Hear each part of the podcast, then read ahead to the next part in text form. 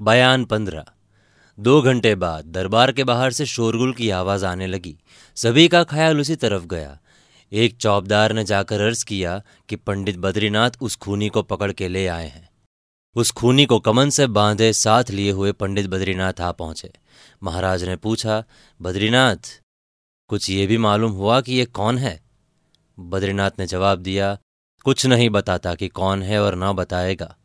महाराज ने पूछा, फिर तो बद्रीनाथ ने जवाब दिया, फिर क्या? मुझे तो मालूम होता है कि इसने अपनी सूरत बदल रखी है। पानी मंगवाकर उसका चेहरा धुलवाया गया। अब तो उसकी दूसरी ही सूरत निकल आई। भीड़ लगी थी। सभी में खलबली पड़ गई। मालूम होता था कि इसे सब कोई पहचानते हैं। महाराज चौंक पड़े और तेज सिंह की तरफ़ देखकर बोले, बस बस, मालूम हो गया। ये तो नजीम का साला है। और मैं ख्याल करता हूँ कि जालिम खां वगैरह जो कैद हैं, वो भी नजीम और अहमद के रिश्तेदार ही होंगे। उन लोगों को फिर यहाँ बुलाना चाहिए। महाराज के हुक्म से जालिम खां वगैरह भी दरबार में लाए गए। बद्रीनाथ ने जालिम खां की तरफ़ देख कर कहा, अब तुम लोग पहचाने गए कि नजीम और अहमद के रिश्तेदार हो।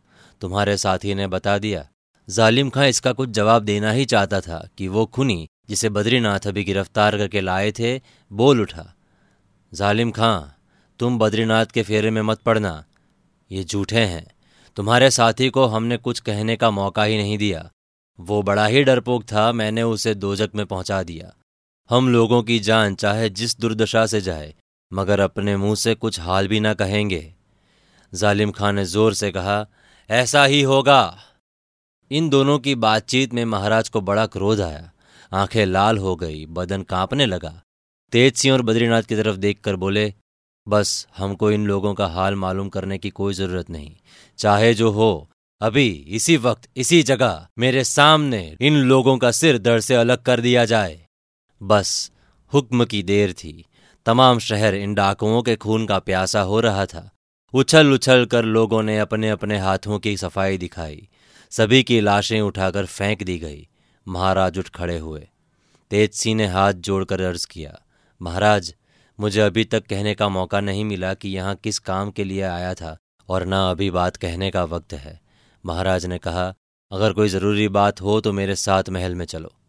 तेज सिंह बोले, बात तो बहुत ज़रूरी है, मगर इस समय कहने को जी नहीं चाहता, क्योंकि महाराज को अभी तक गुस्सा चढ़ा हुआ है और मेरी भी तबीयत खराब हो रही है। मगर इस वक्त इतना कह देना मुनासिब समझता हूँ कि जिस बात के सुनने से आपको बेहद खुशी होगी, मैं वही बात कहूँगा। तेज सिंह की आखिरी बात ने महाराज का गुस्सा एकदम ठंडा कर दिया और उनके चेहरे पर खुशी छलकने लगी। तेज सिंह का हाथ पकड़ लिया और महल में ले चले। बद्रीनाथ भी तेज सिंह के इशारे से साथ हुए।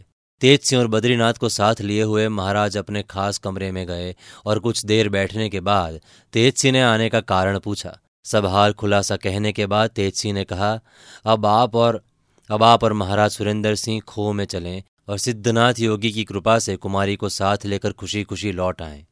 तेज सिंह की बात से महाराज को कितनी खुशी हुई, इसका हाल लिखना मुश्किल है।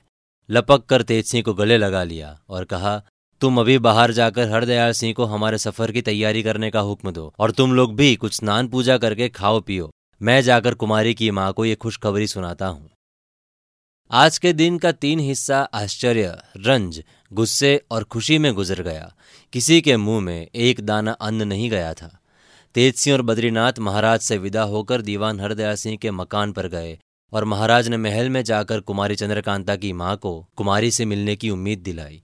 अभी घंटे भर पहले महल और ही हालत में था और अब सभी के चेहरे पर हँसी दिखाई देने लगी। होते होते ये बात हज़ारों घरों में फैल गई कि महाराज कुमारी चंद्रकांता को लेने के लिए जा रहे हैं। ये भी निश्चय हो गया कि आज थोड़ी सी रात रहते महाराज जैसी नौगढ़ की तरफ़ कूच करेंगे।